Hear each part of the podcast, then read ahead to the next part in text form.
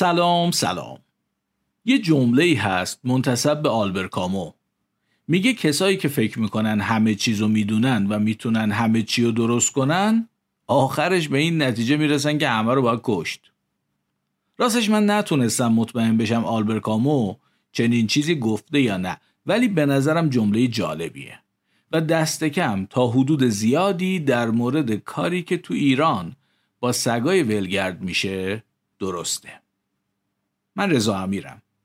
و چیزی که میشنوید اولین اپیزود گفتگو محور پادکست مهرنگیزه. تو این قسمت با دکتر ایمان معماریان دامپزشک حیات وحش که در گذشته دامپزشک باغ وحش تهرانم بودن گفتگو کردم و صحبتمون در مورد سگ و گربه های ولگرد و غذارسانی به این حیوانات بود. احتمالا می‌دونید که در سالهای اخیر این موضوع موافق و مخالف زیاد داشته. و شاید هم بدونید که من با این کار از اساس مخالفم. ولی نظر من نظر شخصیه و تخصصی در این زمینه ندارم. به همین دلیل با دکتر معماریان که به خاطر تحصیلات و تجربیاتشون در این مورد صاحب نظر هستند گفتگو کردم که تو این قسمت میشنوید. حالا احتمالا دارید فکر می‌کنید کار من تو این پادکست سرک کشیدن به برخی ویژگی های آدمیزاد مگه نبود؟ باید بگم چرا بود هنوزم هست. و اگه این قسمت رو کامل و با توجه بشنوید خواهید دید که این موضوع هم در راستای هدف همیشگی من تو این پادکست یعنی بهتر شناختن خودمونه. اگه این اولین قسمت از پادکست مهرنگیزه که میشنوید خوش اومدید. امیدوارم بپسندید و قسمت های دیگر رو هم بشنوید. اگه موافق باشید بریم سراغ موضوع اصلی این قسمت و ببینیم بالاخره غذا دادن به سگ و گربه های ولگرد کار خوبیه یا نه آماده اید؟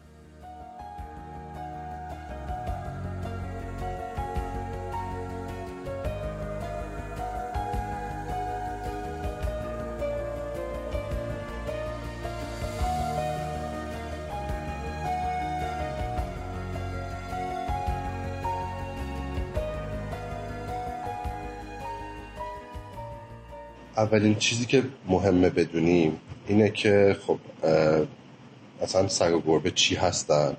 جایگاهشون کجاست؟ تا ببین برسیم به اینکه حالا غذا دادن درسته یا درست نیست یا این اتفاقای بعد. سگ و گربه جز حیوانات اهلی یعنی دامستیکیتدن یعنی در یک چرخه زیستی غیر طبیعی که آدم ها به وجود آوردن برای منافع خودشون انسان ها یه سری از گونه های حیات وحش رو تغییرات مختلفی توشون ایجاد کردن با جفتگیری های انتخابی. و اینها رو تبدیل کردن به یک گونه جدید که ما بهش میگیم حیوان اهلی یا domesticated توی اصطلاح مصطلح فارسیش اشتباه جا افتاده. فکر می‌کنیم اهلی یعنی آروم و مهربون و اینها و وحشی یعنی پرخاشگر و بداخلاق و اینجور چیزا. در که اینجوری نیست. حیوان وحشی یا wildlife یا حیات وحش حیواناتی هستند که توی طبیعت در طول میلیون ها سال تکامل با انتخاب طبیعی به وجود اومدن و توی زیستگاه های طبیعی خودشون دارن توی چرخه های زیستی طبیعی زندگی می‌کنن.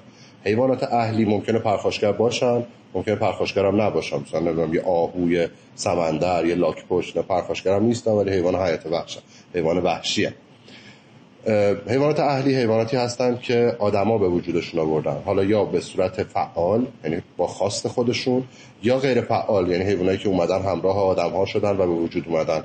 مثل مثلا نمی‌دونم کلی از حشرات مثل همین مگس موسکادامستیکایی که انقدر زیاده مثل رت موشی که می‌بینین هم همه حیوانات اهلی سازی شدن ولی به صورت غیر فعال. آدم نمیخواستتشون.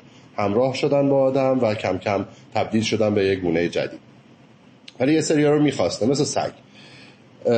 توی دو تا برهه زمانی توی شرق و غرب یوراسیا در طول حدود مثلا ده هزار بیش از ده هزار سال پیش انسان شروع کرده به اهلی سازی اینها از دو تا گونه مختلف گرگ و خب با پیشرفت علم و علم ژنتیک و اینها این تغییرات خیلی سریعتر و بیشتر شده و حالا سگ اهلی با نژادها و سایزهای متنوع و متعددی وجود داره که ساخته آدم. حیوان اهلی کلا جایگاهی در چرخه های زیستی طبیعی ندارن همونطور که آدم به وجود آورده برای منافعش باید هم همراه با آدم ها باشن توی طبیعت یا به صورت رها یا بدون سرپرست بدون مدیریت انسان هم آسیب می‌بینن به شدت هم آسیب رسان هستن. توی چرخه های زیستی طبیعی وارد میشن آسیب می‌زنن به چرخه های زیستی طبیعی و همینطور خودشون هم آسیب می‌بینن. سر گربه هایی که ولگردن یا پرسه زنن هر چی حالا اسمشو بذاریم انگلیسی میشه فری رومینگ داگ یا فری رومینگ کت اونایی که بدون مدیریت انسان دارن زندگی می‌کنن خودشون هم خیلی جدی آسیب می‌بینن. توی کشورهای پیشرفته جاهایی که مدیریت جمعیت رو درست انجام دادن و در حال حاضر الان یا سرگربه ولگرد اصلا ندارن یا اگر دارن تعدادش انقدر محدوده که سریع جمع آوریش می‌کنن دو تا اصل اولیه برای مدیریت جمعیتشونه. ما تا اینجا فهمیدیم که خب پس اینا نباید ولگرد باشن باید پیش ما آدما باشن و تحت سرپرستی ما. این از اینجا بعدش داستان اینه که خب حالا که نباید ولگرد باشن احتیاج به مدیریت جمعیتشون وجود داره. دو تا اصل اولیه وجود داره برای مدیریت جمعیتشون یکی مدیریت پسمانده یعنی جلوگیری از دسترسی به منابع غذایی انسانی. حالا این رو برای همه حیوانات مختلفی که اووریا جمعیتشون از اون ظرفیت بردش افزایش پیدا کرده یا اینکه اصلا حیوان ولگرد اهلی هستند که نبایستی باشن.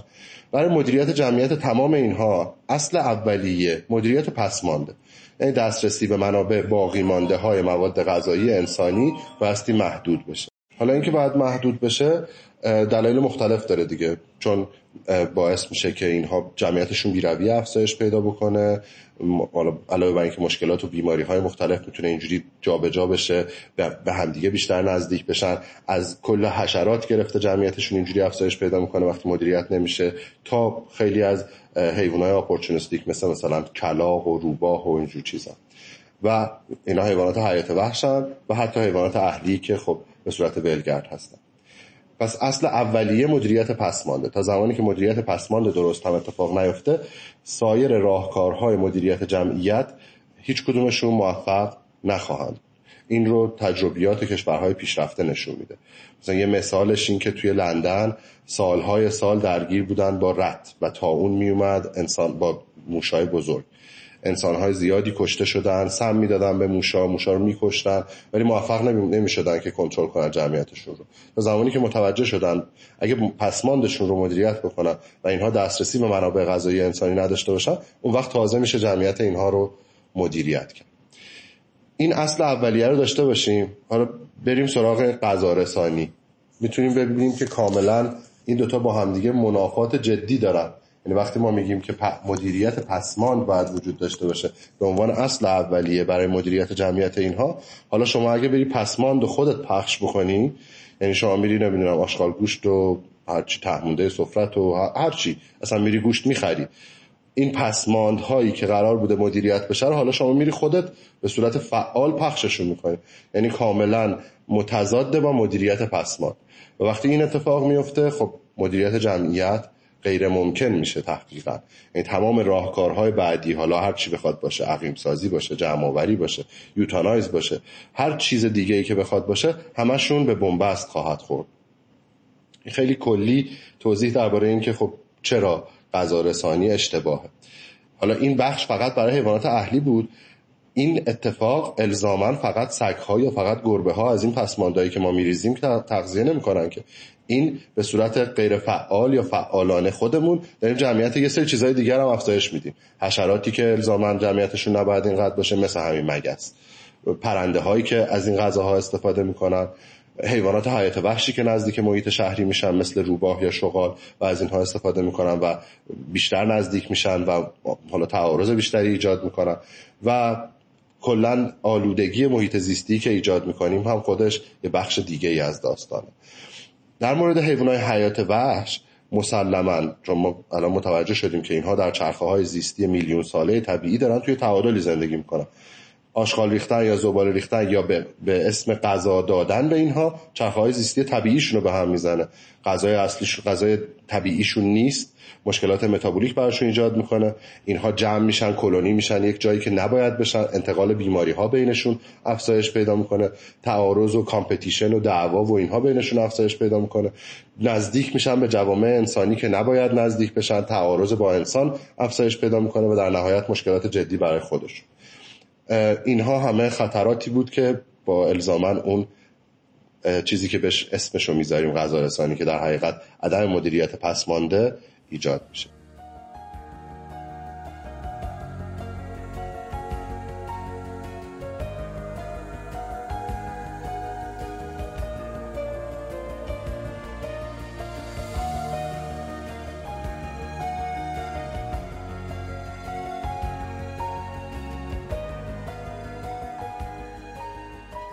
قسمت اول حرفای دکتر معماریان رو شنیدید.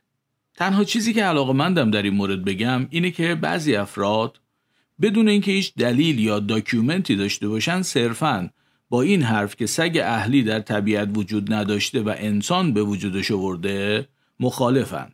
در این مورد با کمی جستجو به منابع و مطالب خیلی زیادی می رسید ولی پیشنهاد من اینه که کتاب بقای دوستانه ترین رو بخونید یا اپیزود معرفی این کتاب رو در پادکست بی پلاس بشنوید. علاوه بر اون می‌تونید درس گفتار دکتر آزرخش مکری با نام تناقض خوبی رو ببینید یا بشنوید که ایشون هم در این مورد در اون درس گفتار توضیح دادن. بگذریم. از دکتر معماریان پرسیدم که وضع امروز ما در ایران از نظر سگ و گربه ولگرد یا به قول بعضیا بی سرپرست چجوریه؟ پاسخ ایشون رو بشنوید. توی ایران متاسفانه هیچ مطالعه درستی یعنی هیچ برنامه‌ای برای مدیریت جمع برنامه اصولی برای مدیریت جمعیت نبوده و نیست. قبلا خب هر وقت زیاد می‌شد می‌رفتن با گلوله میکشتن الان بیش از ده ساله که کشتن به اصطلاح ممنوعه. یعنی میگن که طبق قوانین شهرداری ممنوعه. چیکار می‌کنن یه سری پیمانکار پول میدن که مثلا اینا برن جمع کنن یا عقیم بکنن. که بیشتر حروم کردن پول دیگه. می‌بینیم که جمعیت همینجوری روز به روز داره افزایش پیدا می‌کنه. ایران رده سوم رو تو آلودگی به هاری داره در انسان ها به علت گردش سگ ها و جمعیت به هیچ عنوان مدیریت نشده. برای مدیریت جمعیت یکی از اصلهای اولیه دیگه اینه که ما بایستی population estimation داشته باشیم. یعنی بدونیم از هر نوع سگ یا گربه ولگرد چون یه نوع نیستن. بعضیاشون feral ن تو طبیعت هم بعضیاشون حومه شهرن بعضیاشون community dog ان با آدمان وسط مثلا پارکان و اینها. اینا هر کدوم مدیریت داستانشون متفاوته. بایست یه population estimation ی از داستان داشته باشیم که بشه طبق این population estimation در آینده تصمیم گرفت که خب حالا چه راهکاری باید اتفاق بیفته که این در ایران اتفاق نیفتاده. تخمین همینجوری حدسی که زده میشه بین 3 میلیون تا 10 میلیون سگ ولگرده در مورد گربه ها هم هیچ اطلاعاتی وجود نداره. فقط چیزی که شواهد نشون میده از نظر بیماری ها و مشکلات مختلفی که روی اونها بعضا کار شده مثل مثلا دیستمپر یا مثل همین هاری افزایش میزان این بیماری ها و مشکلات نشون میده که خب احتمالا جمعیت هم چیزی که به ظاهر به نظر میاد در حال افزایشه و خب مسلما تا زمانی که ما برنامه مدیریتی نداشته باشیم مدیریت پسمان نداشته باشیم هیچ برنامه درستی با چشمانداز درست نداشته باشیم قابل انتظاره که جمعیتمون هم افزایش پیدا کنه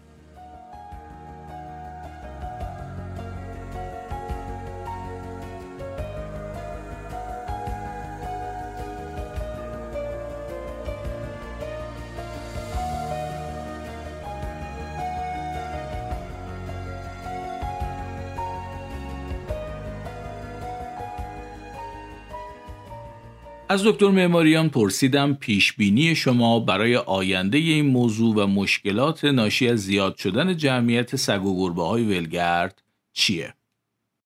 دو تا بخش داره یه بخشش انسانیش رو بخوام بگم که خب همین الان هم فاجعه است و در آینده فاجعه تر خواهد بود مثل اتفاقی که توی هندوستان میفته و افتاده و شاید توی ایران حتی بدتر از اون داستان اگر بخوایم نسبت به جمعیت حساب بکنیم. اونا با یک و سه میلیارد نفر جمعیت.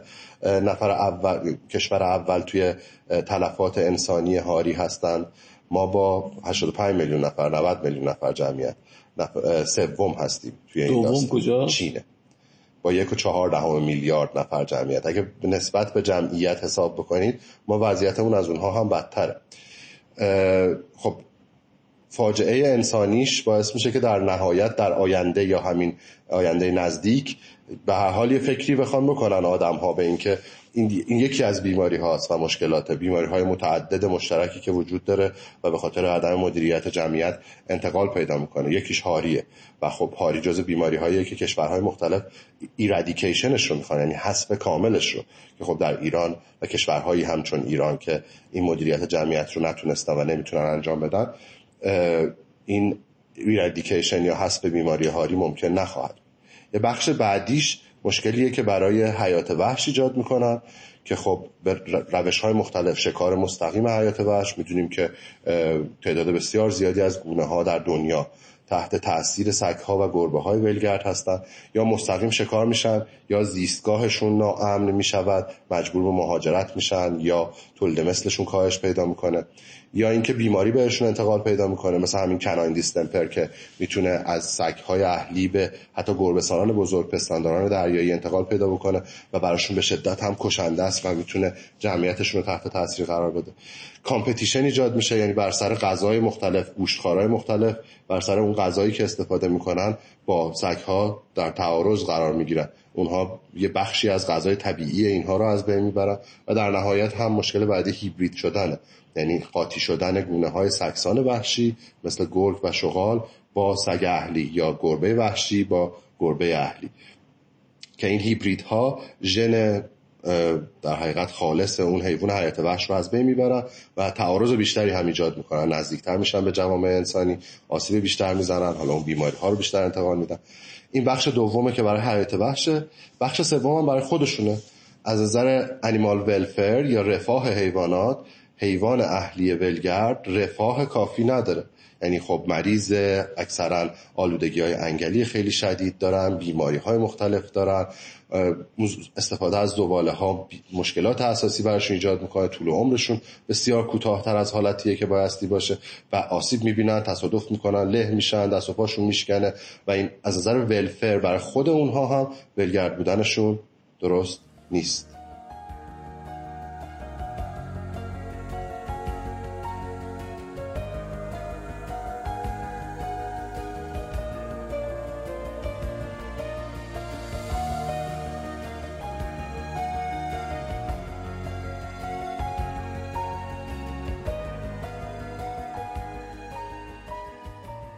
سوال بعدیم این بود که غذا رسانی چطور باعث افزایش جمعیت سگ و گربه های ولگرد میشه؟ اولا که خب تحقیقات کلی در مورد همه جانوران نشون میده که حالا در مورد گوشخوار به صورت خاص دسترسی به پروتئین و افزایش پروتئین جیره ریت تولید مثلی رو افزایش میده. توان تولید مثلی رو افزایش میده و سوروایوال ریت یعنی اون میزان طوله هایی که زنده میمانند هم افزایش پیدا می‌کنه وقتی دسترسی به منابع غذایی وجود داشته باشه. این چیز خیلی کلیه. حتی ارگان هایی که موافق غذا دادن هستن ارگان های بین المللی رو میگم. تو ایران که ما اصلا چیز اصولی نداریم. ارگان های بین المللی که موافق هستن چی میگن؟ میگن که اون جاهایی که گرفتن عقیم کردن و رهاسازی داره اتفاق میفته که بهش میگن لو کانفلیکت اریا توی فضاهایی که حالا یه سری سگایی هستن توی محدوده ای که تعارض با انسان و حیات وحشی ندارن یا خیلی این تعارض کمه. توی اون محدوده ها که اینها عقیم شدن و تحت مدیریتن و دارن یه برنامه کنترل جمعیتی روشون اجرا میشه افراد خاص به میزان خاص نوع خاصی از غذا رو توی جاهای خاص برای اینها استفاده می‌کنن به این میگن غذا رسانی مسئولانه یا مدیریت شده که جریانش با چیزی که تو ایران اتفاق میفته اصلا اون متفا... حالا اصلا بماند که اون خودش مخالفانی در بین مثلا پیتا که یک ارگان بزرگ حمایت از حیوانات کاملا مخالف گرفتن عقیم کردن و رها کردنه. چون میگه این مخالف رفاه حیوانه. به هر حال وقتی اون ولگرده دوباره همون مشکلات رفاه براش ایجاد میشه و کلی شکایت و مثلا تو جاهایی که تو آمریکا دادگاه مثلا رأی به نفع اینا داده جلوگیری کرده از برنامه اونا برای عقیم سازی و رهاسازی اون داستانهای بین اونها اصلا بماند. ولی حتی فرضم بکنیم که اون کاری که اون ارگان می‌خواد بکنه جزء مدیریت جمعیت باشه که خودشون هم میگن یه بخشی از مدیریت جمعیته جریانش با چیزی که توی ایران اتفاق میفته به عنوان غذا رسانی از زمین تا آسمون فرق داره.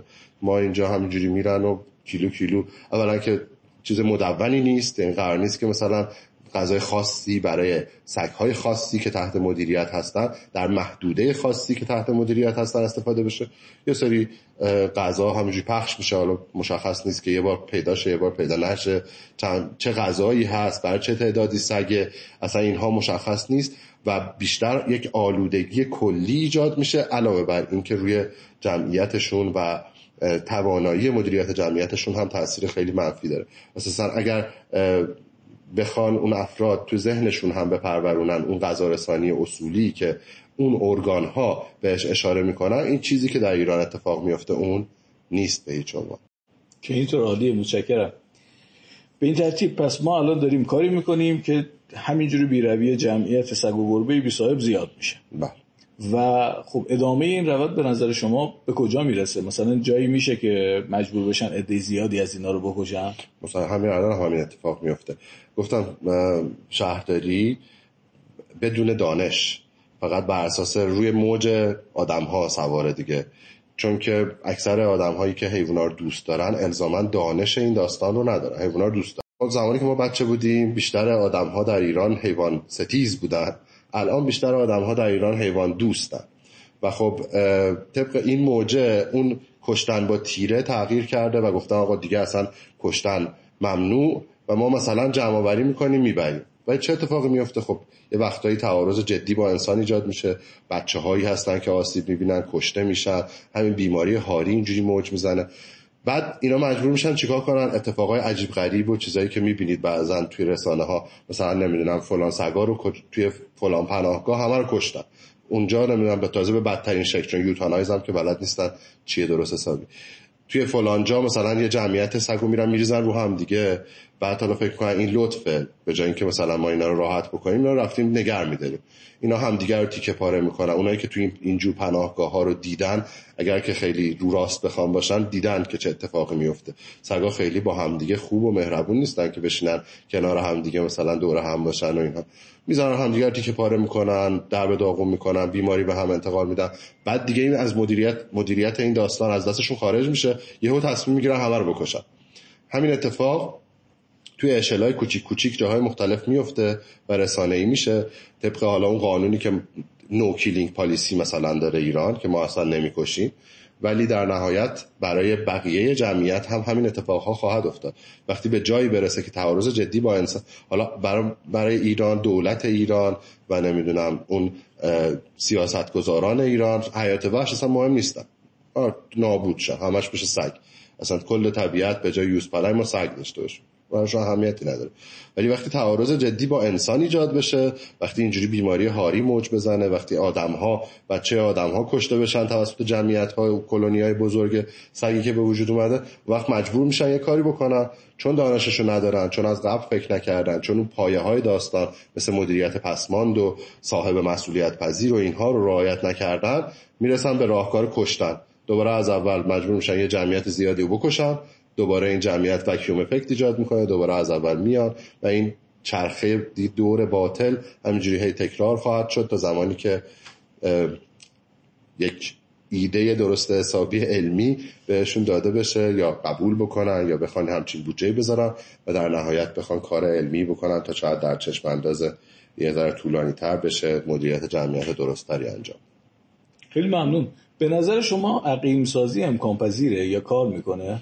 هیچ راهکاری بعد از مدیریت پسماند و مسئولیت پذیر کردن صاحب هایی که سگ دارن بعد از این دوتا که اصل اولیه است هیچ راهکاری به تنهایی هیچ جای دنیا اعلام نشده که این راهکار به تنهایی موفقیت آمیز خواهد بود. یعنی راهکار عقیم سازی به تنهایی راهکار جمعآوری به تنهایی یا راهکار euthanize و کشتن به تنهایی. هیچ کدوم از این راهکارها اگر تنهایی اجرا بشوند نه عملی نه علمی اون چیزی که گفتم در مورد population estimation که آقا ما ببینیم از هر مدل سگ از هر نوع سگ ولگرد چند تا داریم؟ بعد طبق اون برنامه ریزی میشه. یه combination ی از راهکارها بعد از اینکه دسترسی به منابع غذایی محدود شد.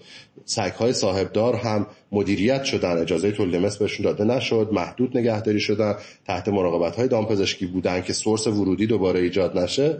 بعد از اینکه این دو تا اتفاق افتاد حالا یه combination ی از این سه تا کار عقیم سازی جمع و euthanize.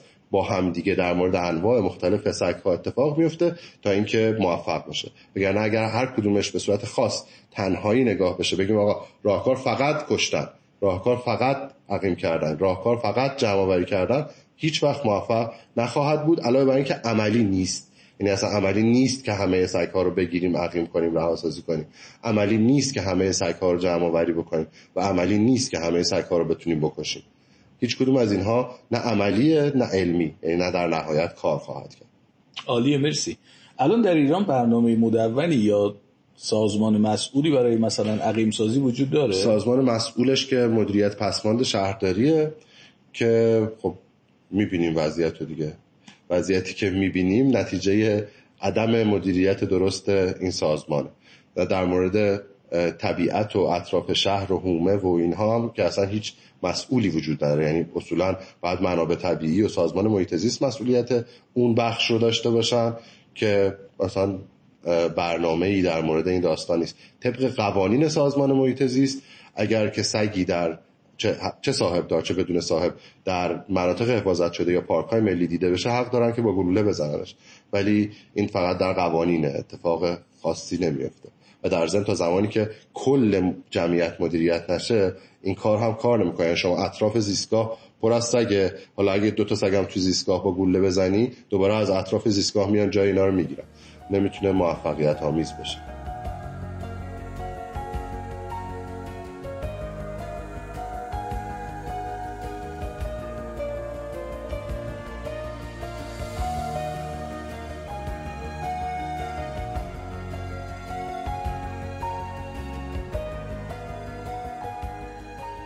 شاید شنیده باشید که بعضی از موافقای غذا دادن به سگ و گربه های ولگرد. میگن ما زیستگاه طبیعی این حیوانکی ها رو اشغال کردیم اینجوری با غذا دادن بهشون می‌خوایم جبران کنیم. نظر دکتر رو در این مورد بشنوید. حیوانات اهلی که زیستگاه طبیعی نه ما به وجودشون آوردیم ما آدم ها به وجودشون آوردیم که ازشون استفاده کنیم. زیستگاه طبیعی ندارن که ما اشغالش کرده باشیم. ما ساختیم همراه ما بودن. ما حالا ولشون کردیم تو زیستگاه طبیعی که مال یه سری حیوان طبیعیه که حالا رفتن اون زیستگاه طبیعی رو دارن از بین می‌برن. یک انسان با اسلحه با کارخونه با جاده با معدن کاوی با آلاینده ها با آلودگی هوا و با سگش با حیوان اهلیش با همه اینها به طبیعت آسیب میرسونه. چه با تفنگش بره یکی رو بکشه چه سگه بره یه حیوان حیات رو بکشه. حالا تفنگه و تیره یه دونه می‌کشه سگه ممکنه مثلا 100 تا بکشه گربه ممکنه هزار تا بکشه. این استدلال از اون جایی برمیاد که نمی‌دونی مثلا که داستان اصلی پس این نیست. اصلا سگ و گربه حیوان اهلی هن. طبیعتی نداشتن زیستگاهی نبوده که ما اشغالش بکنیم. یه چیز دیگه ای هم که در همین راستا آدمایی که این داستان رو نمی‌دونن معمولا میگن اینه که مثلا سگ ها محافظ شهرهان. اگر اینا رو برداریم مثلا حیوانات حیات وحش میان تو شهر. در حالی که اصلا همچین چیزی نیست. اولا حالا بماند که اون سگ و گرگ با هم دیگه می‌تونن ارتباطاتی داشته باشن hybridization ایجاد شد با هم تولید مثل می‌کنن. هیچ protection ی برای شهر حساب نمیشه حیوان ولگرد. مثلا این کار رو نمی‌کنه. در ضمن تازه در مورد بعضی از حیوانات attraction هم داره یعنی جذب می‌کنه بعضی از حیوانات حیات وحش رو به سمت محیط های شهری. مثلا پلنگا توی هندوستان توی ایران هم البته داره این اتفاق میفته. به خاطر اینکه از سگ تغذیه بکنن میان نزدیک محیط انسانی میشن و تعارض و مشکل مشکل با انسان پیدا می‌کنن. چون سگ یکی از غذاهای راحت براشون. می‌گیرن و خب میان هرچه بیشتر سگ اطراف شهر باشه بیشتر هم نزدیک میشن. در مورد گرگ ها هم همینطور. بیشتر نزدیک میشن. و تازه در مورد گوشخاره کوچیکتر مثل شغال روبا چون اون عدم مدیریت پسمانده وجود داره و این غذا رسانی هم بهش اضافه شده برخلاف اینکه فکر می‌کنن خب اینا محافظه محافظی هستن برای این داستان اتفاقا اونها هم افزایش پیدا می‌کنن بیشتر وارد شهر میشن چون می‌خوان دسترسی به منابع غذایی آسان پسماند انسانی داشته باشن و این هم یکی از اون استدلالای کاملا بر اساس نادانستنه هر دوتای این داستان. یعنی اصلا نمی‌دونیم سرگربه چیه که میگیم پس زیستگاهشون رو ما گرفتیم. حالا اونا زیستگاهی نداشتن. ما به وجودشون آوردیم. یا اینکه مثلا میگیم نه اینا دیوار دفاعی شهرها اگر نباشن مثلا حیوانای حیات وحش میان تو شهر. اینا همه از نادانسته ها نشأت می‌گیره. که اینطور عالیه. این دوستان اسم خودشون رو می‌ذارن حیوان دوست اما ظاهرا از حیوان سگ و گربه رو بیشتسن خب یعنی... تازه سگ دوست ها با گربه دوست ها با هم خوب نیستن. بله خودشون هم دو گروه هم بله. ولی حالا در بهترین حالت در جامعه ترین حالتش دو تا گونه رو به عنوان حیوان می‌شناسن و بهش به صورت کاملا جهتگیرانه کمک می‌کنن و اینجوری دارن در واقع روی بقیه گونه هایی که اطراف ما زندگی می‌کنن اثر منفی می‌ذارن. اما سوال اینه آیا واقعا این دوستان ما با این کارشون به خود اونهایی که غذا میدن هم به نظر شما لطف می‌کنن خیر اصلا. گفتم یکی از بخش سوم مشکل رفاه خود حیوان ولگرده. حیوانی که حیوان اهلیه باید تحت مدیریت ما باشه. ما غذای مناسب باید استفاده بکنه. نمی‌دونم درمان باید بشه واکسیناسیون بشه. تو شرایط مختلف تحت مدیریت دامپزشک داشته باشه و چیزهای مختلف. این حیوانی که رها هستش یکی از داستانهای اصلی اینه که رفاه نداره اصلا. هیچ سگ و گربه ولگردی رو شما پیدا نمی‌کنید. که بیایید پیش دامپزشک حداقل 5 6 تا مشکل و بیماری و درد و رنج نداشته باشه. هیچ گربه و سگی رو پیدا نمی‌کنید که ولگرد باشه. مثلا برسه به سن 10 سال. تا سن متوسطی که همه سگ و گربه های خونگی می‌رسن. در مجموع خیلی عمر بکنه 4 5 سال حد اکثر با یه عالم مشکلات مختلف درد و رنج و عذاب مختلف و در نهایت مرگ های دردناک. یعنی اینکه شما این جمعیت رو حفظ بکنی یا زیادش بکنی یا کمک بکنی به افزایشش هیچ لطفی در حقشون نیست. و داری شما در حقیقت بدبختا و بیچاره ها و اینا رو زیاد می‌کنی. من اتفاقا الان توجه کردم توی فرمایش شما که به نحوی این کسانی که چنین ادعایی دارن از مجموع نیاز اون حیوان یه دونه رو می‌شناسن اونم غذاست. که تازه در همون مورد هم من گمان می‌کنم. اینم دوست دارم نظر شما رو بدونم. واقعا من فکر نمی کنم که هیچ کدوم از این دوستان ما یک سگ یا یک گربه ولگردم بتونن همیشه غذاشو به طور دائم تأمین بکنن. یعنی یه روزی هست یه روزی نیست. حتی اینایی هم که هر روز میدن بازم من فکر می‌کنم چون بالاخره هی تعداد اونا زیاد میشه زاد و ولد می‌کنن. یعنی حتی همین یک نیاز رو هم که اینها می‌شناسن فکر می‌کنم نمی‌تونن برآورده بکنن برای یه تعداد محدودی حیوان. بعد این حیوان نیاز به مثلا ضد انگل داره نیاز به مراقبت دامپزشکی داره هزار جور نیاز دیگه داره. اینا هیچ تأمینی نمی‌تونن بکنن فقط تعدادش رو زیاد می‌کنن و در مورد غذا حتی حتی در مورد همین یک نیاز. در مورد سگ و گربه کلا حیوانات اهلی که آدما ساختن دیگه اون چیز طبیعی رو ندارن. خیلی از چیزهای طبیعی رو ندارن. مقاومت های طبیعی رو هم ندارن. به خاطر همینه که در علم دامپزشکی ما جیره نویسی داریم براشون یعنی غذاهای خاص برای زمانهای خاص براشون استفاده میشه فرموله میشه و استفاده میشه. حتی اونی که حیوان خونگی مثلا بیشتر از سه چهار تا حیوان خونگی نگه میداره بیشتر از حد توانش اون وقت دیگه نمی‌تونه به اندازه کافی به غذای حتی اون چندتایی که زیاد کرده برسه. اگر یکی دو تا داشت می‌تونست بهترین غذا رو بهترین فرمولاسیون رو براشون استفاده بکنه. حالا دیگه مجبور همجوری هی ارزونتر و ارزونتر و ارزونتر بکنه تا برسه به فرمول عجیب غریب و بد و بیخود. در مورد حیوانای رها و ولگرد هم دقیقا همینطوره. شما وقتی یه تعداد مدیدی می‌خوای غذا بدی غذای خوب که نمی‌تونی استفاده بکنی. در بهترین شرایطش مثلا میری نمی‌دونم اسکلت مرغ می‌خری میپزی یا غذا خشک ایرانی می‌خری مثلا غذاهای خوب خوبش مثلا این کارو می‌کنی. که خب اینها از, از کیفیت کافی برخوردار نیستن. خودشون مشکلات متابولیک جدی ایجاد می‌کنن. حالا توی حیوان خونگی اگر امتحانش بکنی می‌بینی توی 6 ماه یک سال با مشکلات سنگای ادراری مشکلات کبدی و کلیوی چون اون جیره غذایی لازمشون نیست. همین غذاها کلی مشکل و بیماری براشون ایجاد می‌کنه. چون نمی‌تونی غذای مناسب و خوب بدی. چون هزینهش رو نمی‌تونی بکنی برای هزاران یا میلیون ها سگ و گربه. جالبه. این حرف درسته که ما وقتی به سگ و گربه آزاد غذا میدیم توان اینکه اون خودش غذا پیدا کنه رو کم می‌کنیم در او؟ نه الزاما. این درست نیست. به خاطر اینکه مثلا در مورد گربه ها دانشگاه آکسفورد حالا جاهای مختلف تحقیقات خیلی جدی دارن در این زمینه که بهشون میگن آوتدور کت یعنی گربه هایی که صاحب دارن. اون مثلا ما, ما یک بخشی از فری رومینگ داگا و فری رومینگ کتامون اون دن یعنی صاحب دارن ولی فری رومینگ هن ولن مثل سگ گله ما. مثلا صاحب دارن ولی ولن میرن هر جا خواستن میرن و میان. در مورد گربه ها و سگ ها حالا به خصوص گربه ها بیشتر حتی وقتی ولفدن یعنی عالی تو خونه میان غذا می‌خورن اصلا بهترین غذا رو می‌خورن. کماکان وقتی میرن از خونه بیرون شکار می‌کنن. این شکار الزامن برای غذاشون نیست. یه بخشی از تفریحشونه. یعنی باش باز اصلا نمیخورنش. برمیدارن میارن برای صاحبشون به عنوان جایزه. میگن تو من غذا دادی بیا منم اینو گرفتم برای تو. و در مورد سگ هم همینطور. مخصوصا وقتی پک میشن یه بخشی از شکار رو برای خوردن نمی‌کنن. اصلا جزء بخشی از غریزه وحشی که توشون مونده از قبل از اینکه انسان اهلیشون بکنه شکار کردنه. و در نتیجه حتی ولفد هم که باشن مثلا تحقیقاتی که حتی ما تو همین ایران انجام دادیم در مورد سگای ولگردی که یا محیط بارا زده بودن یا توی جاده مثلا تصادف کرده بودن. مثلا توی معدش ممکنه یا ماکارونی پیدا کنی کنارش یه دونه قوچ و میشه وحشی هم خورده علاوه بر اون. یعنی مثلا یه عالم پای مرغ هست یه دونه گرازم یه تیک گرازم هست.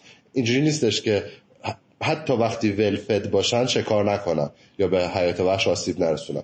حتی در زمانی که خوبم غذا بخورن این یکی دیگه از استدلالاییه که بعضا آدم های ناآگاهی که فکر می‌کنن حیوان دوستن میارن میگن که خب ما غذا بهشون میدیم سیر میشن دیگه نرن مثلا به حیات وحش آسیب برسونن. در حالی که تحقیقات نشون میده هیچ اتفاقا توان شکارشون بیشتر میشه. چون انرژی بیشتری دارن حالا غذا هم خوردن توان آسیب رسوندن توان شکار کردنشون بیشتر میشه. و الزاما هم به خاطر گرسنگی نیست که شکار می‌کنن یه گفتگویی که من معمولا با این دوستان دارم اینه که میگم که چرا غذا می‌دید؟ میگن که خب ما اگه غذا ندیم میمیره. خب خیلی به نظر من بیمعنیه دیگه. مخصوصا که الان شما فرمودید اساسا اون حیوان به حال حتی اگه از دست ما غذا می‌گیرم اون توان غذا پیدا کردن خودش از دست نمیده. اما من معمولا حالا در برابر این استدلال یه نگاهی خودم دارم. میگم اصلا این چه حرفیه که میمیره؟ هر چیزی که به دنیا اومده میمیره. و این اگه الان امروز نمیره مثلا یک سال دیگه میمیره. به این ترتیب ما جلو مردنش که نمی‌گیریم. داریم بهش یک سال زندگی سگی یک سال زندگی گربه ای میدیم که حالا با فرمایش شما زندگی با رفاهی هم نیست. یعنی حالا برفرضم که شکمش سیره انگل داره از انگل در عذاب. از یه سال زندگی بیشتر هم یه سال زندگی خوبی نیست. چیزی که به دنیا اومده میمیره. تنها راه جلوگیری از مرگ جلوگیری از تولده. یه داستانی که غیر قابل انکاره اینه که برای همه برای همه آدم هایی که موجود زنده رو دوست دارن این که یه حیوانی رو بهش غذا بدی سیرش بکنی لذت بخش. یعنی شما وقتی می‌بینی مثلا یه موجودی گشنه است تشنه است. بهش آب و غذا بدی لذت می‌بری. این غیر قابل انکاره که انسان یک موجود به شدت خودخواهه. ولی یعنی نیاز شما ماست نه نیاز دقیقا. شما برای نیاز روحی خودت لذتی که می‌بری این کار رو انجام میدی. و بعد یه مشکل دیگه ای که وجود داره اینه که این کار که کردی علاوه بر اینکه لذت می‌بری به علت اون ناآگاهی از همین اتفاقایی که الان ما در موردش یه عالم صحبت کردیم که این غذا چی میشه و چه آینده ایجاد می‌کنه و خود اون حیوان چرا بدبخته و اینها به علت ناآگاهی از اینها. یا اینکه اینکه تلاش می‌کنیم که نخوایم مثلا اینا رو بدونیم خودمون رو فرشته هم میپنداریم. یعنی فکر می‌کنیم که به چقدر من آدم خوبیم چقدر من آدم مهربونیم. علاوه بر اینکه لذت دارم می‌برم از اینکه دارم این کار انجام میدم خودم لذت می‌برم و خودخواهی خودم ارضا می‌شود علاوه بر این من فرشتم اصلا من چقدر خوبم چقدر مهربونم و چقدر حالا اگر شما بیای بگی که آقا علاوه خانوم علاوه بر اینکه فرشته نیستی بلکه هم شیطانی. یعنی به اون سمت میل می‌کنه و این فرشته بودن رو در خودش پرورونده مدت ها حالا شما میای اون آجر اولیه ساختمونش رو می‌کشی. مسلما مقاومت می‌کنه در برابر خراب شدن این ساختمون. خیلی آدم منطقی احتیاج باشی که چند سال از روی ناآگاهی یه کاری رو انجام بدی و حالا که آگاه شدی یه دفعه بتونی کنترل بکنی خودتو. خیلی آدم منطق کمتر آدم هایی اینجوری هستن. مخصوصا آدم هایی که این فرشته ها رو تو خودشون ساختن. تنها دلیلی که برای من میمونه در ذهنم و حالا میشه استدلال کرد همینه. یعنی تنها دلیلی که وجود داره که این افراد این کار رو انجام میدن اون خودخواهی گونه بشره گونه هوموساپینس برای لذت بردن خودش. و در نهایت هم اون فرشته پنداریه که باعث شده که مقاومت جدی پیدا بکنه در برابر آگاه شدن. یعنی شما هر چقدر بخوای آگاهش بکنی سعی می‌کنه یه راهی از یه جایی پیدا کنه یه چیز دیگه یا یکی دیگه بهش بگه بگه آقا مثلا اینا محافظ شهرن. نه گشتشونه گناه دارن. اصلا جمعیتشون افزایش پیدا نمی‌کنه غذا ربطی نداره. این اونا رو سعی می‌کنه بشنوه. اصلا آگاهیه رو در برابرش یه سپر داره چون فرشتش خراب میشه. توی ذهنش. پس در نتیجه سعی می‌کنه اون چیزهایی که به نفع خودشه به نفع فرشته درونشه رو دریافت بکنه. دلیل اصلی که وجود داره برای اینکه این آدم ها این کار رو ادامه میدن حالا اونایی که کماکان نمی‌دونن که خب ناآگاهن. اونایی که میفهم یعنی بهشون آگاهی میرسونی و مقاومت می‌کنن دلیل اصلیش همینه که گفتم. هیچ دلیل دیگه ای براش وجود نداره. مگر اینکه در حالا حالت بدبینانش آدمای سودجو که الان خیلی هم زیادن. این داستان حمایت از حیوانات در ایران و در خیلی از جاهای دنیا پول کلانی هم توش هست دیگه. یه سری اصلا می‌دونن که این کارشون اصلا کار درستی نیست. اصلا باشون مهم نیست. پولشون از این راه داره در میاد. پولهای میلیاردی جابجا جا میشه توی این زمینه. چون آدم های حیوان دوست ناآگاه که کم نیستن. شما یه تصویر می‌ذاری آی ببینید اینا چقدر گرسنن یه شماره حسابم میدی.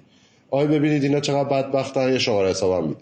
پولای کلانیه که همینجور جابجا میشه و یه سری آدم ها الزاما ناآگاه نیستن سودجو هم.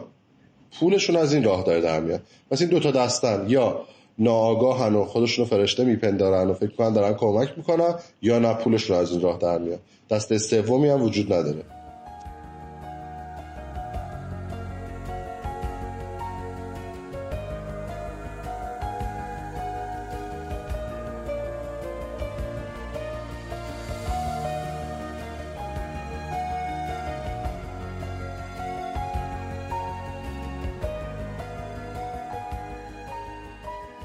یکی از نتایج زیاد شدن سگ و گربه یعنی جونورای گوشتخوار اینه که برای سیر کردن اینا لازم تعداد بیشتری مرغ و گاو و گوسفند کشته بشه تا غذای این سگ و گربه ها تعمین بشه.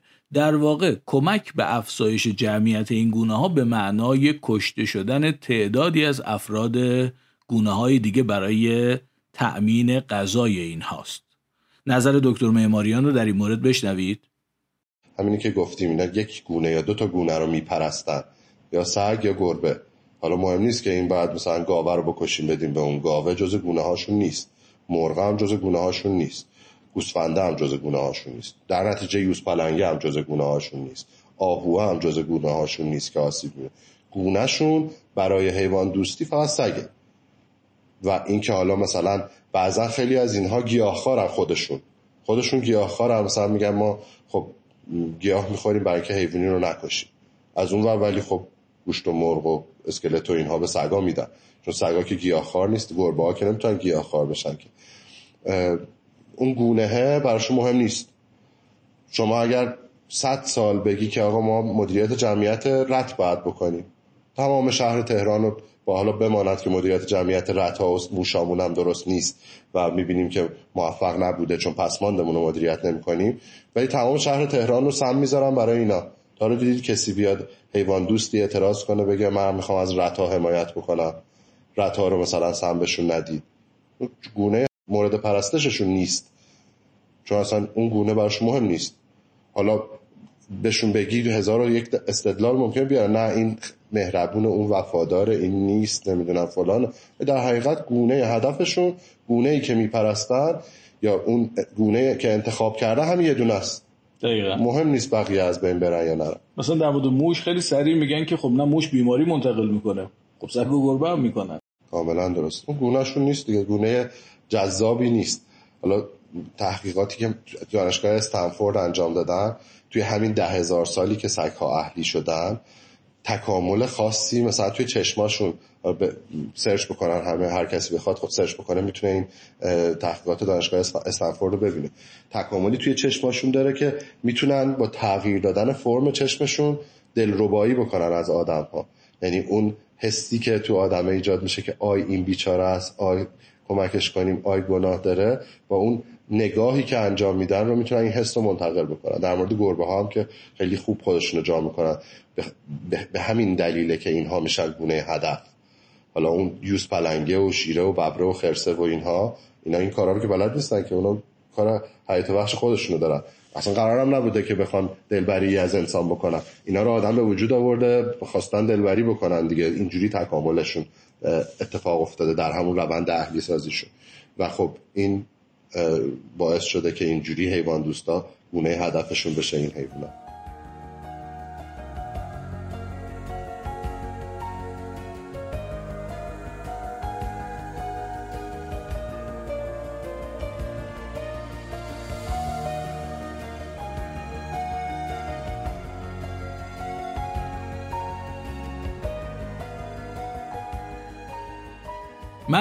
کمی برای پیدا کردن پژوهش انجام شده در دانشگاه استنفورد جستجو کردم و جالب بود که در این جستجو به یه اسم آشنا رسیدم.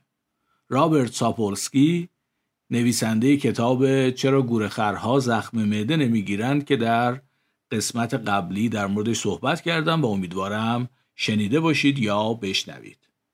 البته مطمئن نیستم که این همون پژوهش مورد نظر دکتر معماریان بود یا نه ولی موضوع برام خیلی جالب بود چون به افزایش اکسیتوسین هم در انسان و هم در سگ موقع چشم تو چشم شدن اشاره داشت. اکسیتوسین هم که می‌دونید هورمون علاقه است به نحوی هورمون ایجاد ارتباطه. برای خودم خیلی جالب بود و علاقمندم اگر فرصت کنم درست و حسابی در مورد این موضوع مطالعه کنم و احتمالش کم نیست که بعدا توی قسمت دیگه مفصل در موردش صحبت کنم. لینک اون مطلبی که اسم رابرت ساپولسکی هم توش اومده بود می‌ذارم توی کانال تلگرام پادکست.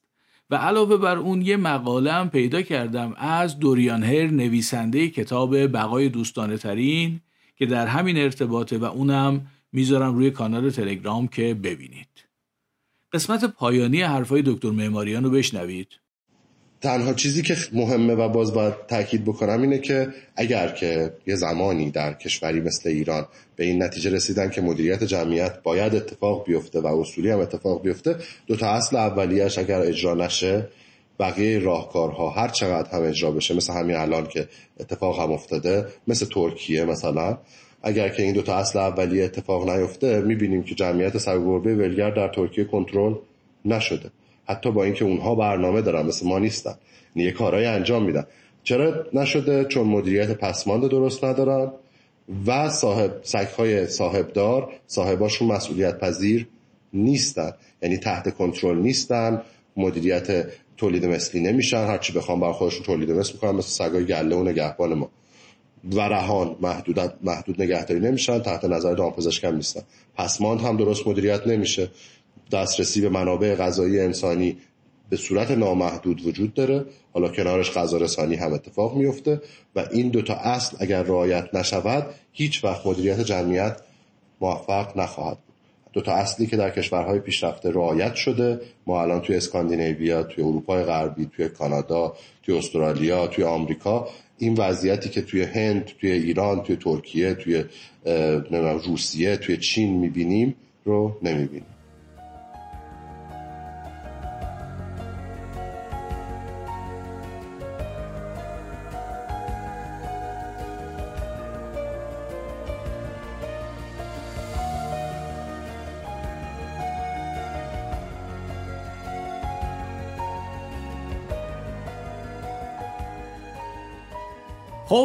رسیدیم به آخرش. فقط یه حرف خیلی مهم میمونه.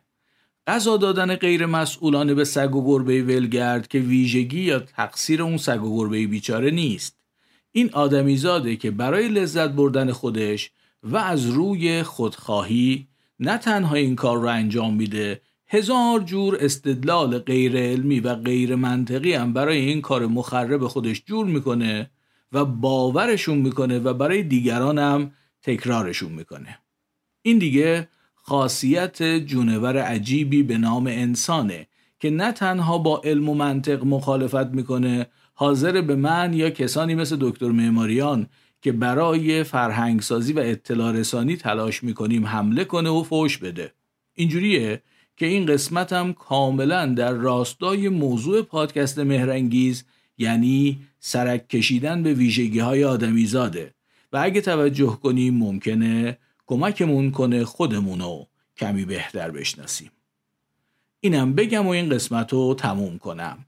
آمادگی دارم اگر کسی در دفاع از غذا دادن به سگ و گربه های ولگرد دلایل علمی و منطقی داشته باشه. دقت کنید علمی و منطقی.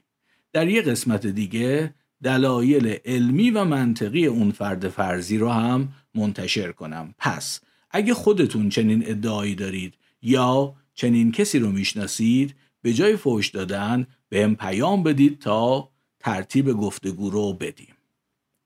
دیگه تموم شد و امیدوارم خیلی زود با یه قسمت دیگه از پادکست مهرنگیز بیام پیشتون. شما هم لطفا تا اون موقع مراقب خودتون و خوبیاتون باشید. دوباره باز خواهم گشت در گلخانه ها را. باز خواهم کرد تمام آسمان را. آبی پرواز خواهم کرد. تو را در کوچه های کودکی آواز خواهم کرد. دوباره باز خواهم گشت دوباره باز خواهم گشت. تمام قفل ها را باز خواهم کرد. از آن جایی که ماندم ناتمام آواز خواهم کرد.